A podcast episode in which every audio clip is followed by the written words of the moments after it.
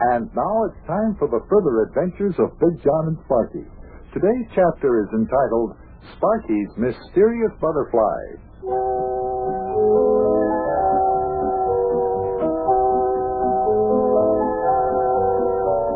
Sparky's a bug collector. He likes to collect butterflies and strange bugs and insects of all kinds. While we were visiting on Yuki Butch's farm in the outskirts of Cincinnati, Ohio, uh, he found a butterfly which uh, Mayor Front claims is a very rare butterfly and might be worth a lot of money. Uh, Sparky and I and uh, the mayor are looking at an old book that um, tells all about butterflies and bugs of various kinds, and it's making very interesting reading. Come and listen. Oh, uh, what else does it say about the butterfly like the kind we got in that book, Mayor Plum Front? Well, let's see, lad. It says here the uh, Lepidopterus microphilius uh, is one of the rarest forms of butterfly life. Yeah? And it also says they have been found in abundance in Egypt during the time of Cleopatra and were considered sacred by the ancient Egyptians. Large quantities of them were found mummified in the tombs of many Egyptian kings and queens, and the walls of the tombs were decorated with pictures of the Lepidopterus microphilus monadical parachelsis. That's what it says. Boy, you mean the butterflies like mine were found way back then? Why? And what else does it say? Well, let's see. After that, it says this type butterfly continued to be found in abundance until the ninth century, when, for some unexplainable reason, they seemed to vanish from the earth. Hey, a mystery. Hey, did you hear that, Big John? Yeah, I'm sitting here listening. All sounds very interesting. Come on, read some more, Mayor. Goes on to say, uh, the strange disappearance mystified scientists until the 20th century, when the butterfly in an equally mysterious manner. How was that, Mayor? It was in 1920 when Lord Carnarvon and Howard Carter discovered the tomb of Egyptian king Tut Ankh Amen. As the seal to the inner chamber of the tomb was opened, a swarm of Lepidopterus microphilius monadical parachelsis issued from the opening of the tomb. It was estimated that a two no, a thousand, a thousand of these midget butterflies were in the swarm, but not more than 50 of them were recovered. The remainder of the swarm vanished just as did their ancestors. Say, this is interesting. Hey, Sparky, uh, go get that jar with your butterfly in it. Let's compare them with the picture of the one here in the book to make sure that it is the same type of rare species. Huh? Oh, okay, Big John. Look, it's, it's, I got it right here. Uh, right here it is. Oh. See? There's my midget butterfly in it. Well, if you ask me, it looks like the picture of the one in the book. Well, hand it here. I want to take a good look. Yeah? Yeah, I'd say this butterfly at Sparky's is exactly like the one pictured in the book. What else does it say about the butterfly in the book there, Mayor? Yeah, uh, how'd they get to the United States if they lived in Egypt? Well, I was looking here. It says, uh, of the 50 that were captured from the swarm that issued from King Tut's tomb, 10 were taken to England, 10 to Germany, 10 to France, 5 to Sweden, 5 to Italy, 5 to Brazil, and 5 to the United States of America. Hey, only five of them brought here to the United States, huh? That's right. And listen to this, lad. Once again, the strange butterflies mystified the world. Of the ten that were taken to England, eight disappeared from the glass cage in which they were kept. When the box that was taken to Germany was opened, it was discovered to be empty. Where the ten butterflies that were in the box disappeared too remains a mystery to this day. Wait, uh, those butterflies almost seem to be magic.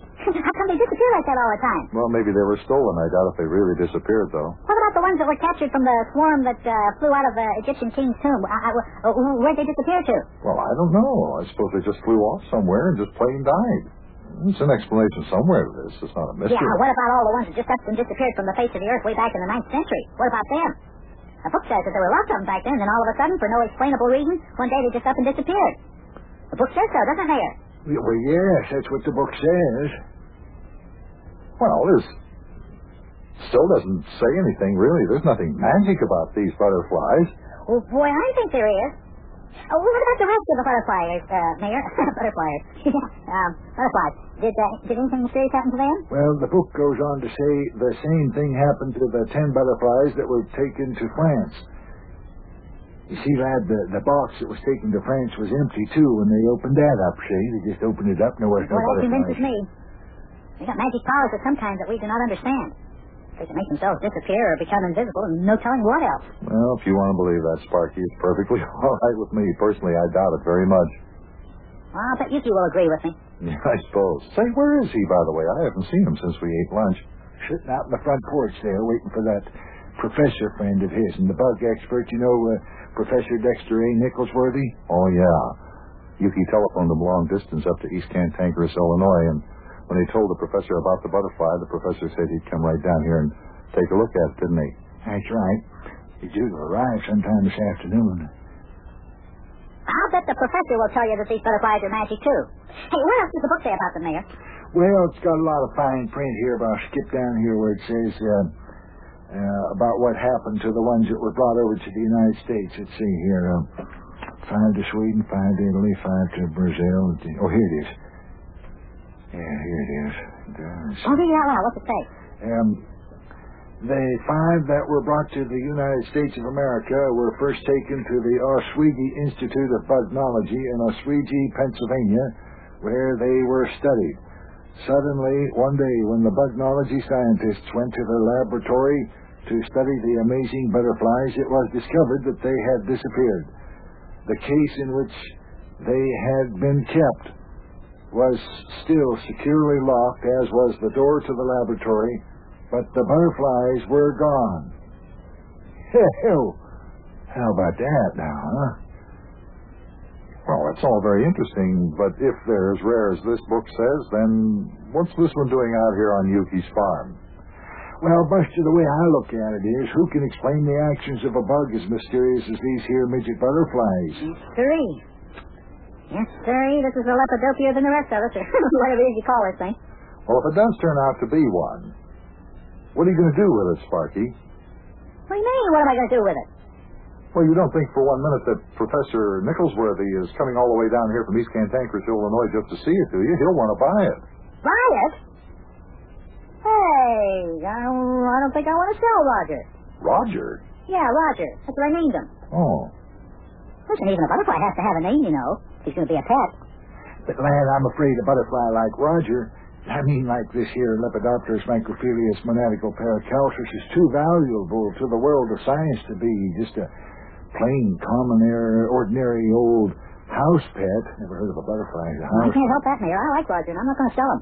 Why, Sparky, Professor Nicholsworthy might even offer you as much as a hundred dollars for that butterfly. Hundred dollars? Oh, Bucky, five hundred to a thousand be a lot more like it. Oh, Sparky, you couldn't possibly turn down that much money for the butterfly, could you? yes, I could. You just wait and see. I like Roger. Hey, fellas, come on out here. Here comes Professor Dexter A. Nicholsworthy's automobile up the dirt road. Well, Sparky, you're going to have to make your decision soon. The professor is arriving. Let's go out on the porch and greet him as he gets here. Well, I'm not going to sell my butterfly for any old thousand dollars. Now, now, lad, remember, you're making a great contribution to science. Now, just push open the screen door there and let's go out on the porch with Yuki. Yeah, look down the dirt road here, fellas. You see the dust flying in the air? That's Professor Nicholsworthy's car kicking up the dust like that. Won't be long now and he'll be here. Got your uh, butterfly with you there, have you, Sparky Lad, huh? Yeah, I, I got it with me. Just cheer up, lad. just cheer up. Uh, there's lots of other butterflies in this here world of ours. Yeah, what's the matter, Sparky? You don't sound like you're very happy to see Professor Dexter A. Nicholsworthy get here. Well, I'm not going to be very happy to see him get here. Don't be trying to get me to sell a butterfly. No, siree. Boy, oh boy, oh boy, oh boy.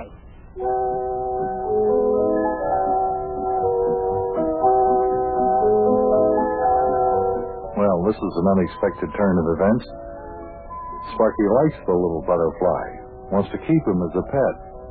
Even has given him a name, Roger, Roger the butterfly. And the mayor thinks that the professor may offer Sparky as much as a thousand dollars to buy the butterfly. Sparky says he wouldn't sell it. It's going to be very interesting to see how this works out. Well, we don't have any more time to talk about this now, kids, but uh, tomorrow. Hmm?